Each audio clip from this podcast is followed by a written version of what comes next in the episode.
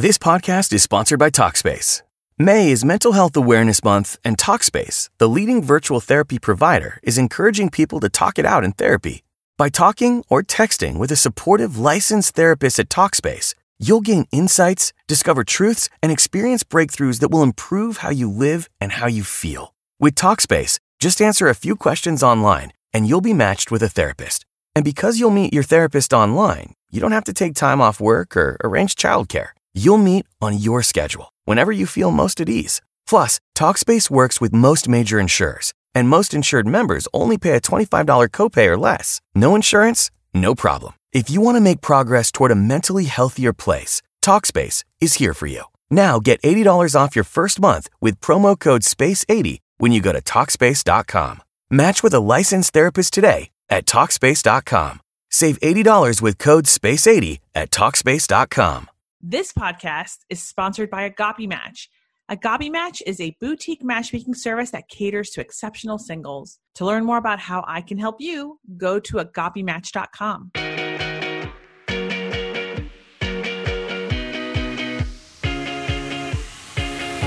Welcome to Ask a Matchmaker. I'm Matchmaker Maria, a fourth generation matchmaker. And each week I am joined by an awesome guest, and together we answer your dating and relationship questions. Plus, we'll have some fun along the way. In this week's episode, I'm speaking to Chrissy Rutherford. Chrissy is a fashion and social media expert with over 12 years' experience in the industry. She was the special projects director at Harper's Bazaar Digital before leaving publishing in early 2020 in order to grow her personal brand and recently launched a diversity and inclusion consultancy for brands. Outside of fashion, Chrissy is a mental health advocate, music fanatic, and astrology lover who is always seeking the answers to life's bigger questions. We are definitely going to talk about that. Hey, Chrissy. Hi, Maria. I always love talking to you. I love talking to you too. Let's talk about how we met first. Yes. I reached out to Maria, what was it, in like 2015? 2016 yes. um, i was working on a story about how to be daring when it comes to dating. And i think that there was also like just a lot of talk in the air about matchmakers as i think you know dating apps have been around for a while. And there was like a little bit not like of a backlash but i do think that for most of us who were like on it from the very beginning, then you started getting kind of tired of it. And it's like, okay, if you're really serious about finding a husband, like, what are the other options? So I had also done like a roundup of like top matchmakers, which obviously Maria is at the top of the top. Thanks. And uh, yeah, and then we met. And we just immediately just started talking about dating. You were there to interview me, and I just started yeah. interviewing you. I, truly. It's like, tell me. You're like, what's your deal? Do you really want to get into that? I want to talk a little bit more about your journey today and you know where we find you. I know it's been a really interesting year, obviously for all of us, but even more so for me personally because I left my job at Bazaar in February after having worked there for a little over eight and a half years, which is a really it was a really big deal. And it was something that i had been you know wanting to do for a while but was feeling very scared in many ways of course because my name was like so attached to this brand. But i felt very like suffocated by corporate america. I really wanted to do my own thing. And i remember feeling when i was leaving like I have no idea where my life is going to go because I didn't have a job lined up. I made a decision to take some time off, travel, like decompress. And you didn't know there was a pandemic happening. No, I was burnt out. And um, yeah, I just kept saying, like, I have no idea where my life is going to go, but I'm excited. And yeah, I and had I, no. I want to talk a little bit more about Ooh. you know your association with Bazaar. So you know, Bazaar is a, if not the top, one of the top fashion magazines in the world. Yes, and you know, you being an editor and yeah. then a special director of projects, you know, I mean, your Instagram is I felt at some point was an extension of the magazine. If you follow or if you've been following Chrissy on Instagram, her Instagram is Chrissy Ford. I remember showing your Instagram to my mom, and she had the best summation of what your Instagram is like. You know, when you were in high school and your friends would come over and they would try all of your outfits and you would do a fashion show out of your closet? Right. Yeah. That's Chrissy Rutherford's Instagram channel. oh is you watch your friend get unbox things that come to her at work Yep. And she gets to try on the new Gucci boots and the uh, Ralph Lauren trench coat and the Prada sunglasses. And you're happy for her in the sense that, like, wow, someone's trying on all these really cool products. Yeah. And then you go home and all of a sudden it's like a whole nother experience where, oh, look at all these these really the fashion choices that you make, I personally admire because it's fresh, but it's also very daring. Thanks. You know, when people like ask me to describe my style, like I never know what to say. I just like wear what feels right to me in that moment. But I, like I just feel like you have this style that is very hard to replicate. And, you know, for instance, I constantly wear I, I, wear dresses. I'm a dress person, yes. and my style is what you find on the rack at the loft. And I'm sure there are thousands upon thousands of women who are wearing the same dresses as me. But then I see your outfits, like even right now, you're sitting across from me, and you're wearing a white blazer that's patterned. Oh, it's like a it's a, like a silk shirt. Oh, is it a silk shirt? Yeah. Like you wear certain outfits where I'm like, I've never seen someone wear this and it's not yeah. it's not that it's like so unique like runway unique. Right. It's um what is the word? Like bespoke. I think it's just often also like the way that i just happen to put things together. Like i do think that my approach to style is polished but like at the same time I don't think it feels unapproachable. Like I don't think people no. look at me and think like, "Oh my god, I could never wear that." Like that's not who I no, am. No, if anything, it actually I feel like it has the reverse. You know, I always say if you wear too much white, that can make you unapproachable because white just seems it seems like it can dirty easily. Yeah. and yet you wear a lot of white clothing, you wear a lot yeah. of linen, and I just want to be your friend. I mean, I am your friend, but at the same time, like I just want to talk to you right now. I want to I want to be a part of whatever conversation you're a part of because the way you wear it, I don't. It's just it's so interesting. You have very the way you dress is very approachable. Thank you. I didn't Maybe know that's what coming, it is. I didn't know I was daring but this, approachable. I didn't know I was coming on this podcast to get gassed up today. Ah. I'm loving it.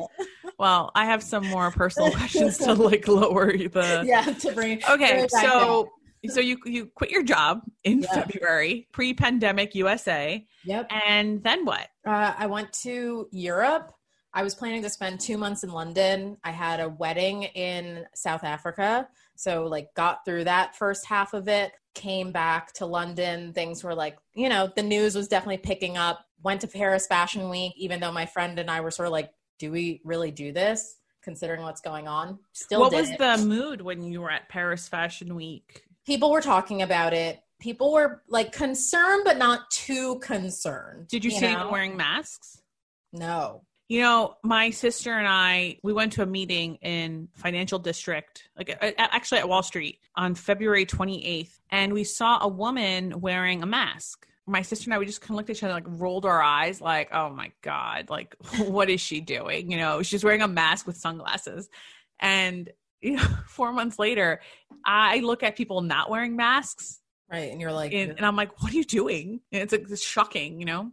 Yeah. I had actually like, already acclimated myself to the mask lifestyle like two years ago because I had gotten bronchitis flying home from Abu Dhabi and I had to travel again after that. I didn't know I had bronchitis at the time. I was like, oh, I just have a bad cough. But I bought a face mask because I just thought, I don't really want, you know, I don't want to give it to anyone else. And, you know, I know they say, oh, it doesn't work, it does work, whatever. It's just better for everyone. Oh, well, yeah. I mean, the whole point of a mask is that if you have something, you keep it to yourself. Right. Okay. So you come back to America.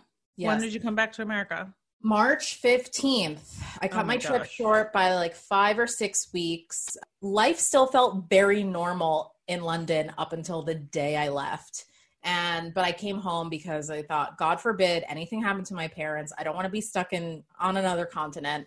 So i came home went into my studio apartment and quarantined for the first five weeks uh, by myself. And honestly i loved it. I love being by myself. So i wasn't having any kind of feeling about it. Like of course you at times when you really like stop to think about the situation that we were in like when it was the most intense like yeah it is scary to feel like I'm alone. Of course, because I just come back from Europe, there were times where I was feeling very paranoid about whether I might be sick. Did I pick up something on the plane?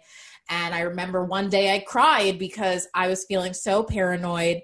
I probably had like a tickle in my throat. And I just thought, like, if I get really sick, my mom can't even come to get me. Like, I right. can't be around anyone. I'm just going to have to power through it. And, you know, this was very tough for single people and people who live alone in the city during the pandemic. One of my girlfriends, Margarita, she was sick with COVID.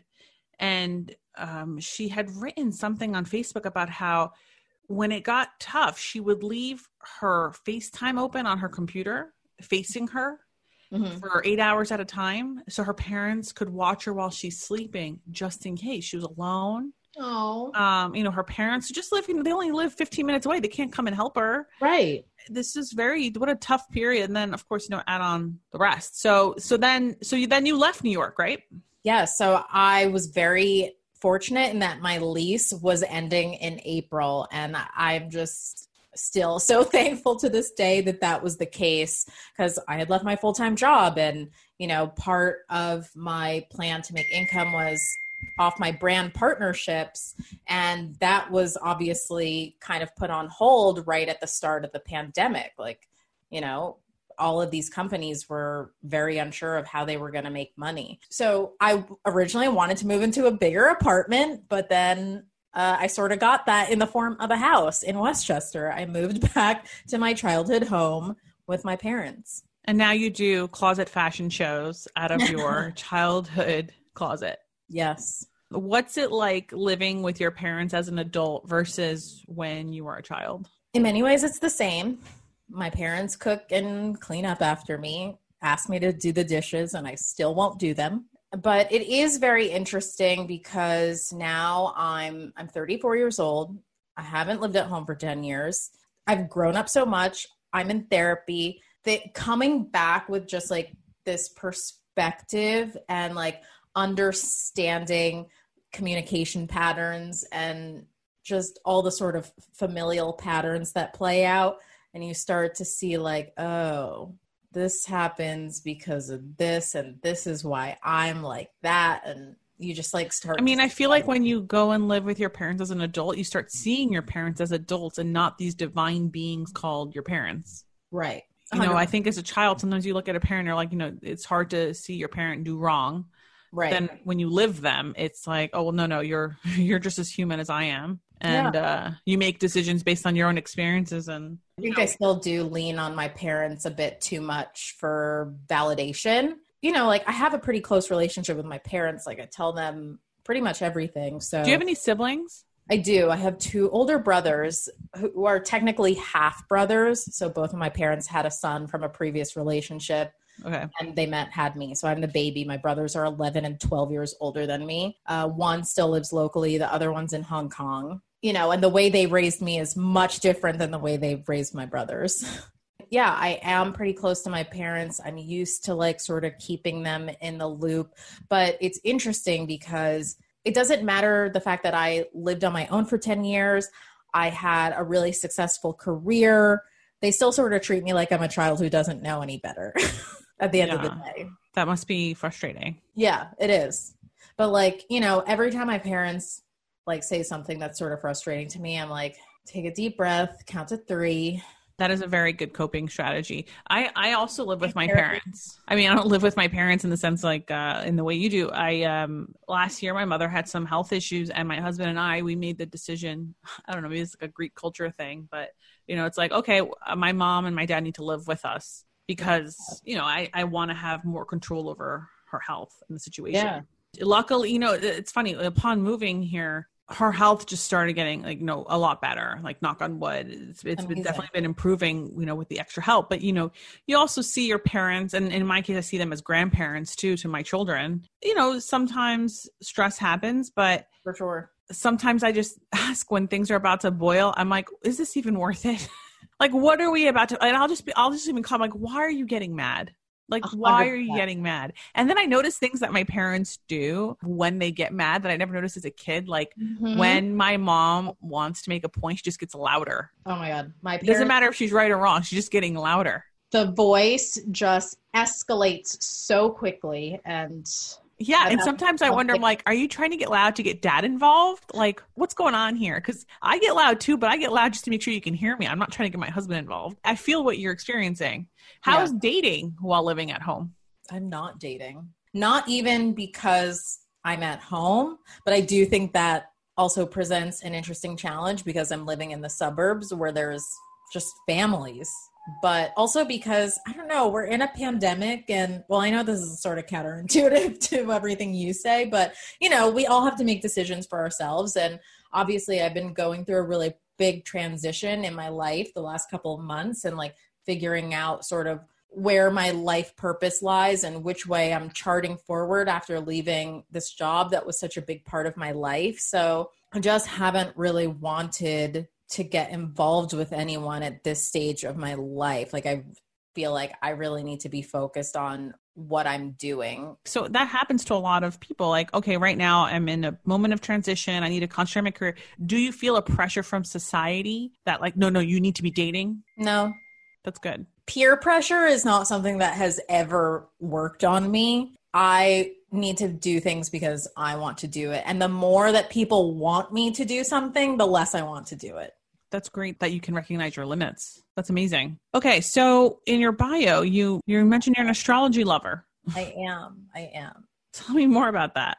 I have been obsessed with astrology literally since I was uh, since I probably started reading magazines, you know, as a teenager and like was reading the horoscope. What magazines did you read as a kid? started off with 17 YM. Then I was definitely reading Vogue, Bazaar, Elle. My dad would always bring magazines home for me. So it probably started with the horoscope pages. I'm a Pisces, and Pisces are usually very interested in astrology and all sorts of occult studies. It's been really interesting actually because my oldest brother has a 12 year old daughter and she's also a Pisces. I have had very little influence in this, but she has been showing signs of her interest in this, I would say, for at least like two years. Like she has a crazy crystal collection. Like I wasn't even into crystals until like I think when I was 12, I collected pogs.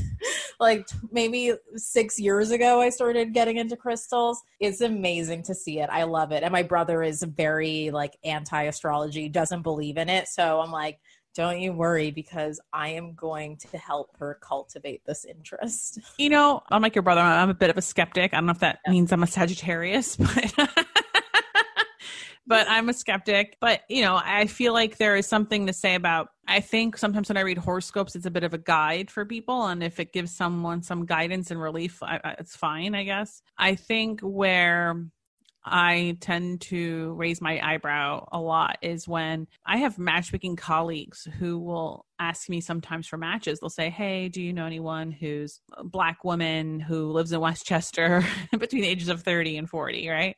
And I'll be like, Yeah, of course. I, I know Chrissy. And then they'll say, like, okay, now what what sign is she? And I'm like, what? Like, no, no, we're not we're not playing this game now too. You know, like I'm not I don't do the sign matching at work. I've I've had a few clients ask me that as well yeah. like do you do match sign matches and i'm like no i have one client who has told me like please don't set me up with any he's not a client. He wanted to be a client client. He was like i would like to hire you but i don't want you to set me up with scorpios because my ex-wife was a scorpio. And i was just mm-hmm. like i will not set you up with your ex-wife. Scorpios are intense. I don't know what any of this stuff means so i just always get like i'm just very like i know my sign. You're a I don't know. sagittarius? I don't know what it means though. Oh yeah i'm a sagittarius. Interesting. That's my sun sign? Is that right. right? Yeah. How many signs do i have in a birth chart which okay so let me start What is a birth chart? You're saying words that I don't know. I know. So, so what I always say is, I think that astrology has gotten a really bad rep because of horoscopes. Because people think that astrology is just about like predicting the future. You're going to meet the love of your life, or you're going to win the lottery, or whatever. Horoscopes are really to serve as inspiration. And the thing is that even if you read a Sagittarius horoscope, it's not always going to apply to you. What people need to understand is you read it and if it if there's something to take away from it for you then that's great. If it's not that's just how it is. Um, and that's why you're also supposed to read your rising sign as well when you read horoscopes. So what is chart, a rising sign? Birth chart you have to start defining these things for me.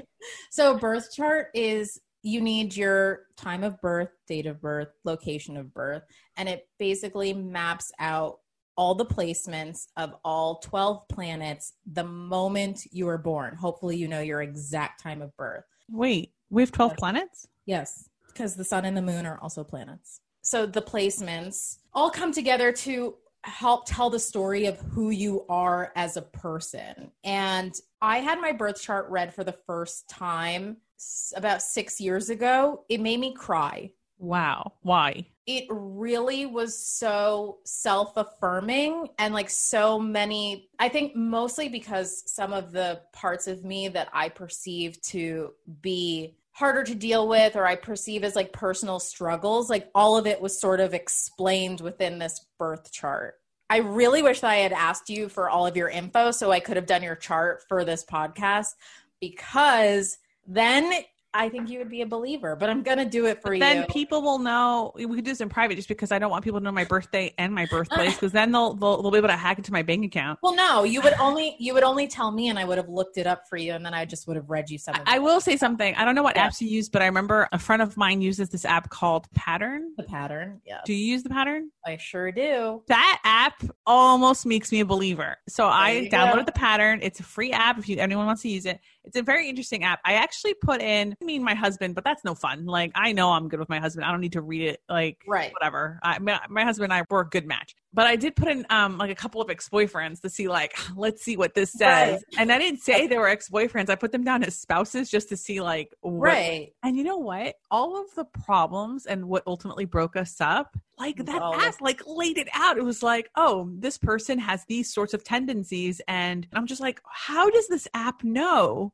because it's a birth chart app, but it re- it removes all of the astrology from it, which I think is a good thing for people who are maybe non-believers. You know, I wish that it was part of it, but I can still understand and, you know, like read between the lines. Mm-hmm. But that app is the real deal. And so basically it takes your birth chart but it frames everything as patterns for you. So, you know, your sun is in Sagittarius and that causes you to be this kind of way. And this is your pattern. This is how you approach the world.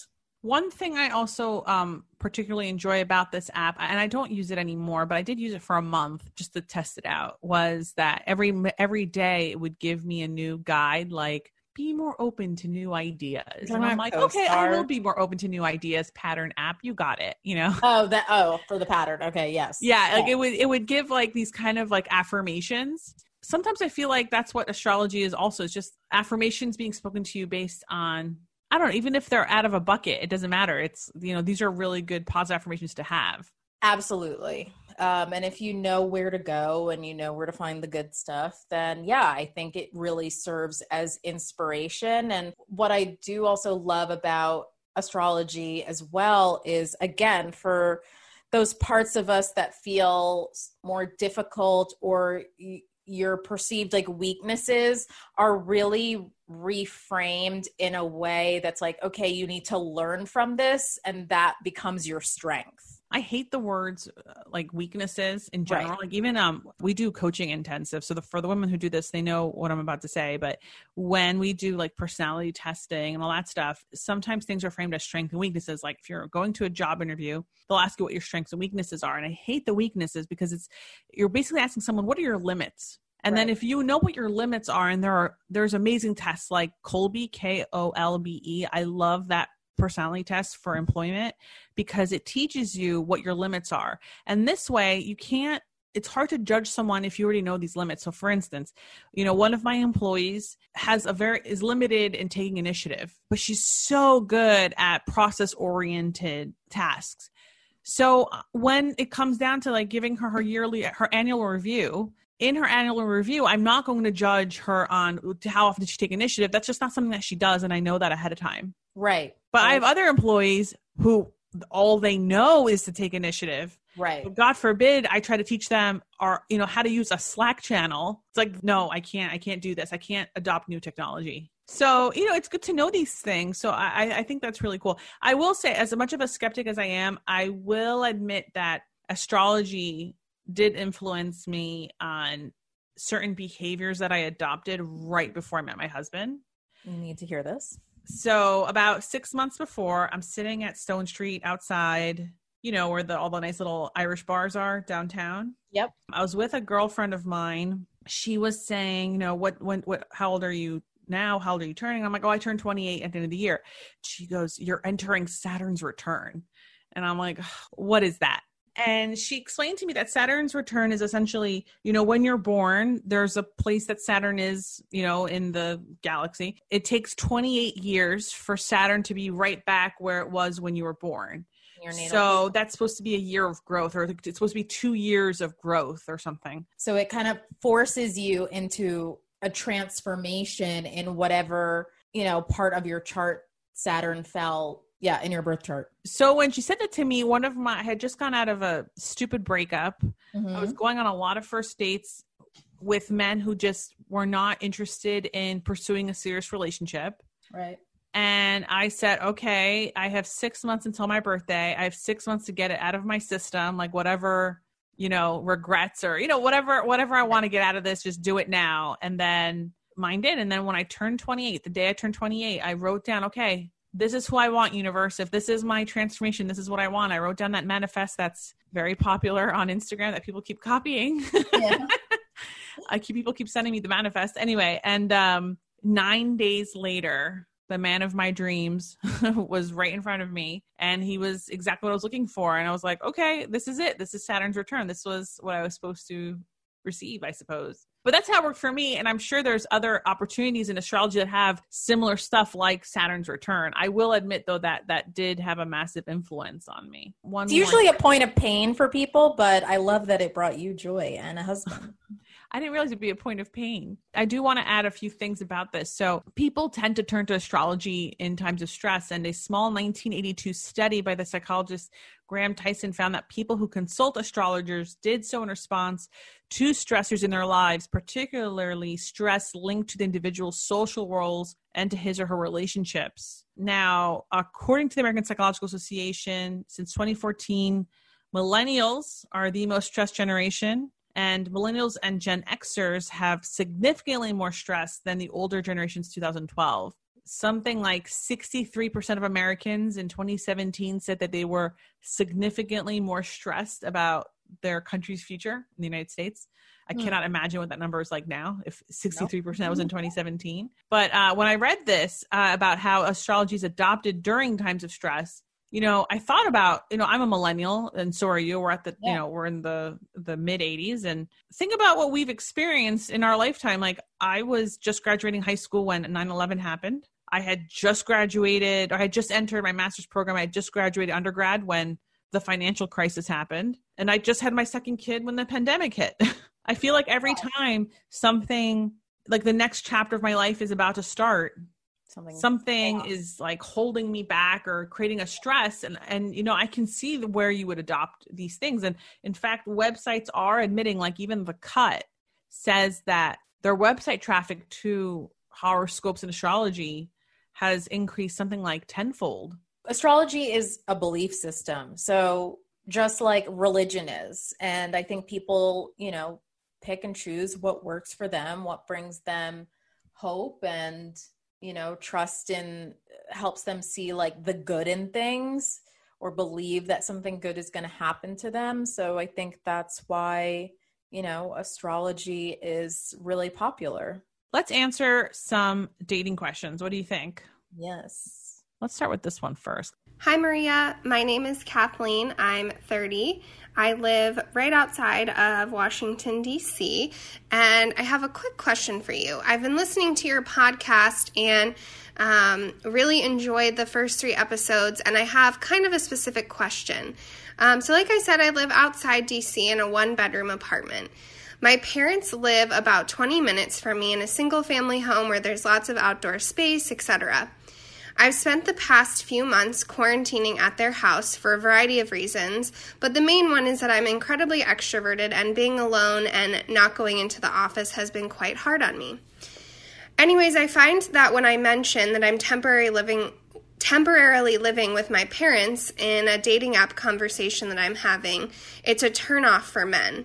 Um, so my question for you was should I just suck it up and move back into my apartment to avoid that?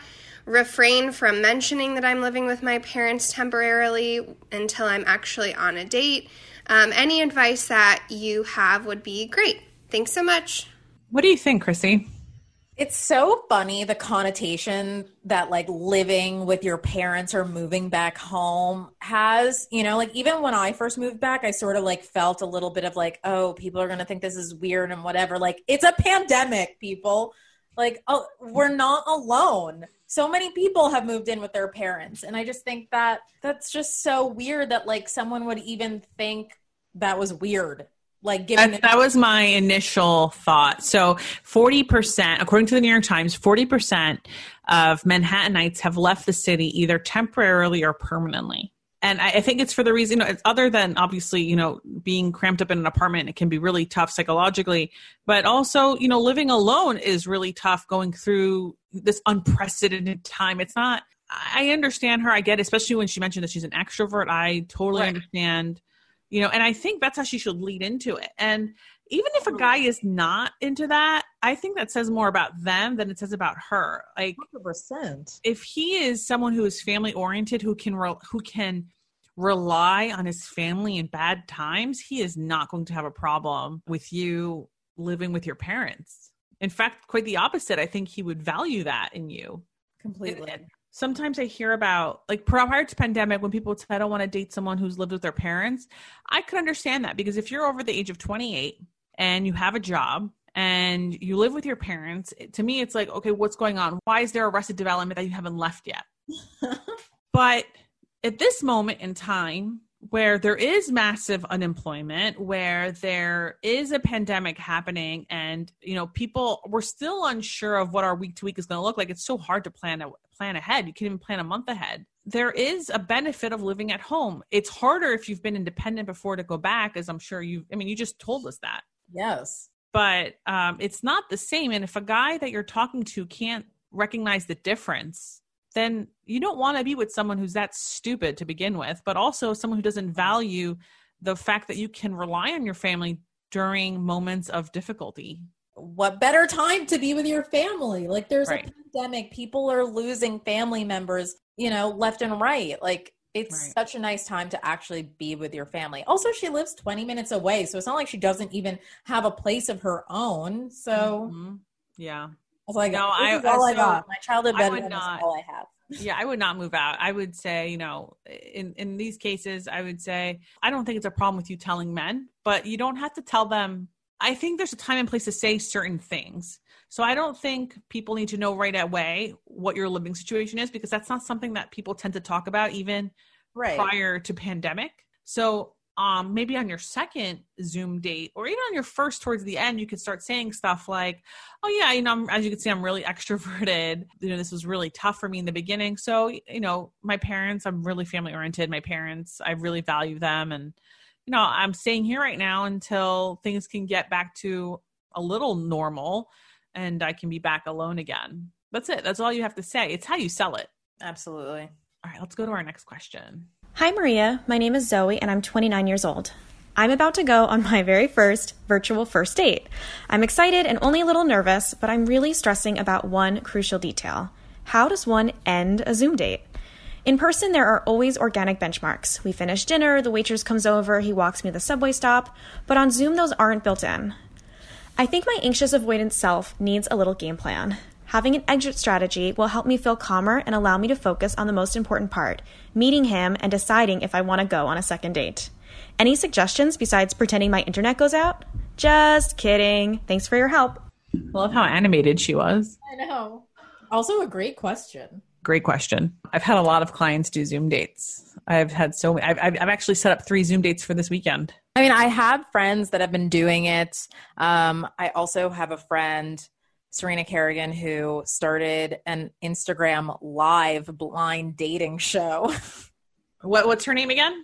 Serena Kerrigan. Serena Kerrigan. Okay. Yeah, check that out. You definitely have to check that out. It's really, really entertaining. Like she is legitimately looking for a boyfriend, but it was also a show.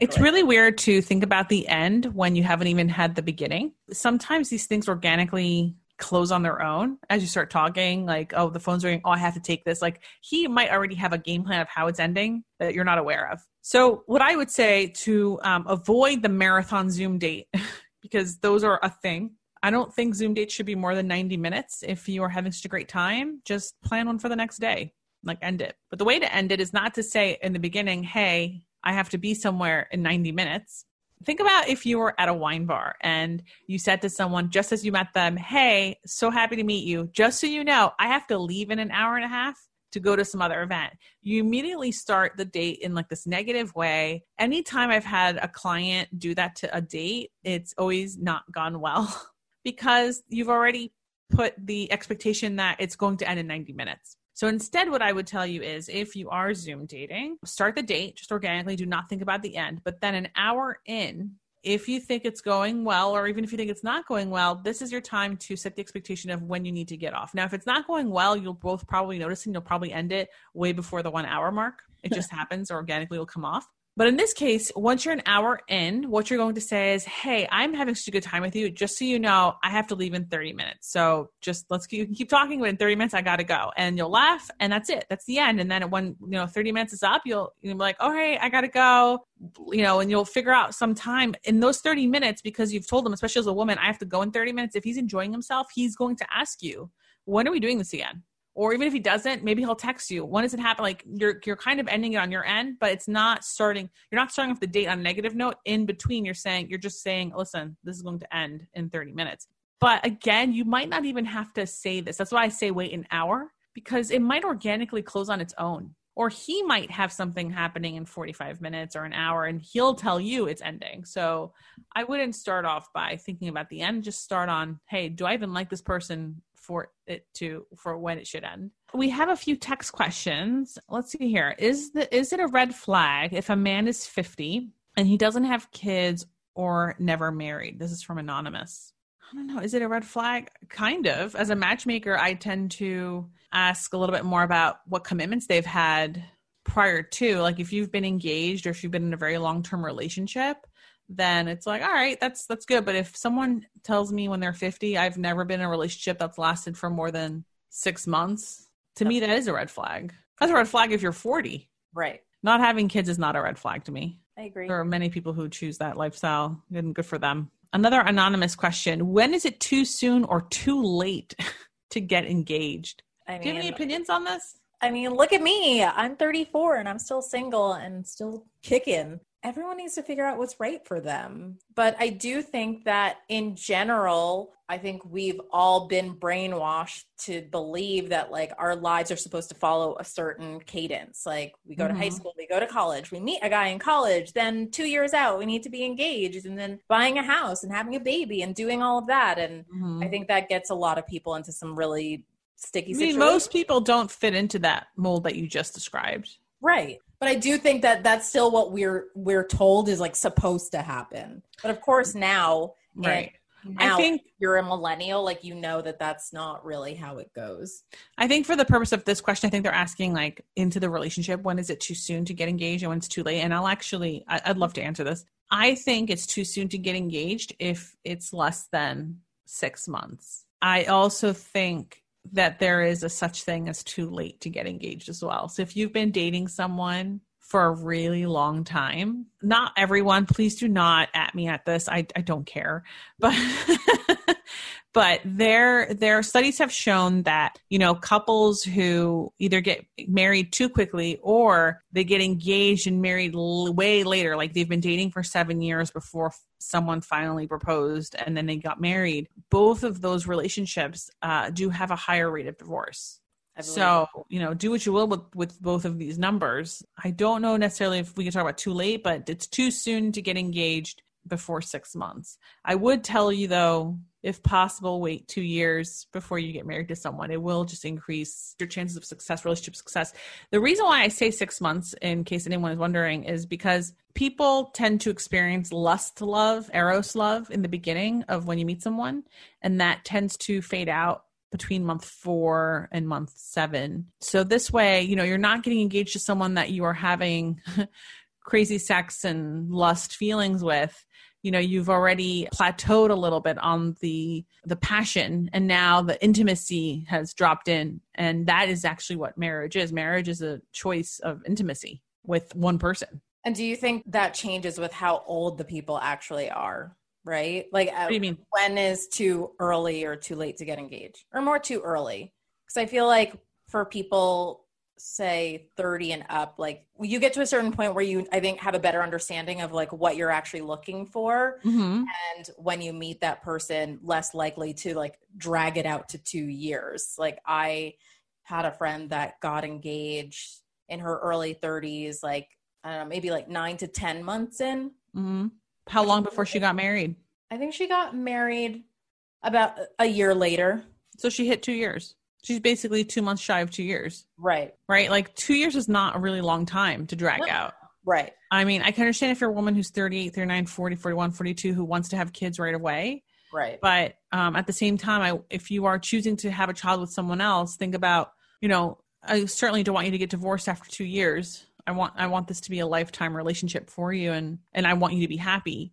I, I want to. And you you did mention something interesting that you said like when you know when is it too early? And I will say I have noticed that, especially in the new generations, I think it's better when people get into serious relationships after the age of 27 or getting married after 27. It just seems like, especially men, that's when they find whatever perceived self actualization they need to achieve so that they're not dragging their, you know, they're not projecting their insecurities on not only people, but their spouse. So I get very nervous when I meet people that have just met someone at the age of 24 and they're getting, you know, they're getting married the following year. It's like, well, why don't you just wait a couple years? Wait, wait two right. years.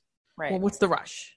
I completely agree. And I have heard of couples who have like dated for 10 years and then got married and then divorced within one year. That, that's what I'm saying. Like studies have shown that when the, when someone dates that long and, and, the next milestone hasn't been hit, and by the way, marriage is not for everyone. You could just date totally. someone. That's okay. Why do you need to get engaged? You know, right. if that's been working for you, I can probably tell you that the reason why they're they might have gone divorced was because they took that next step. Right. I have another audio question. Hi, Maria. My name's Jen, and I'm 32 years old, and I have a question for you. My question is how to move yourself out of the friend zone and into the dating game. Over the years, I've had numerous guy friends list qualities and attributes of women that they want, all which seem to align with exactly who I am, but yet I can't seem to get them to move me out of the friend zone. Have you ever been friend zoned, Chrissy? No. Why not? Because I think that any guy that was actually interested in me showed interest in me from the get go. It mm-hmm. wasn't like, oh, let's pretend to be friends. Guys don't operate like that. We know this. Exactly. And th- this is what, um, uh, that's why I'm asking you this because I think when it's very interesting when women say that they're being friend zoned. When women say that to me, I think to myself, you're not being friend zoned. You've just, you have a crush on a friend. Right. There was once a guy that I really liked I remember I met him through a friend. I don't want to say he friend zoned me, but I had a crush on him. I was crushing hard and he was just not there. He was just not taking the next step. And it was not it was not about me changing anything. He just didn't like me. So sometimes when I hear women say I'm being friend zoned, I think to myself, I think you need to establish crushes on people that actually like you too. You're you're liking the wrong people. And I don't know I don't know that much I don't know anything about the woman who just called in that question, but it sounds like you have fr- you have crushes on friends stop having crushes on your friends. If he liked you, he would make it known right away. Absolutely. Men are that men are that simple. now in terms of men, I want to I want to reverse this. In terms of men getting friend zoned, that is such a thing. Absolutely. How can I help a man not get friend zoned? I think when a woman friend zones a man, it's just because she has her eyes already on someone else. It's not about him. It's just her. Either she's she's not into you or she's already into someone else. I don't know if she'll change her mind either. I know. I feel like it's only in rom coms where suddenly the girl's like, oh, and he was right in front of my eyes this whole time. No, yeah. Women women don't operate like that either. I know men that I have friend zoned and I can't even recall I can tell you exactly why I friend zoned all of them. I was just not into them. Yeah, I think Like there was nothing that they could do to change my mind. I'm just trying to think like I think that there's been situations where I was having a friendship with a guy and then realized that I was into them, but I would say it happened very early on, not like oh we were friends for 5 years Oh and no, no, yeah, like right in the beginning. suddenly like them. I would say like within like the first 6 months or something. Hmm Someone's asking, how would you go about saying, I don't want to move in with you before we are engaged to a partner?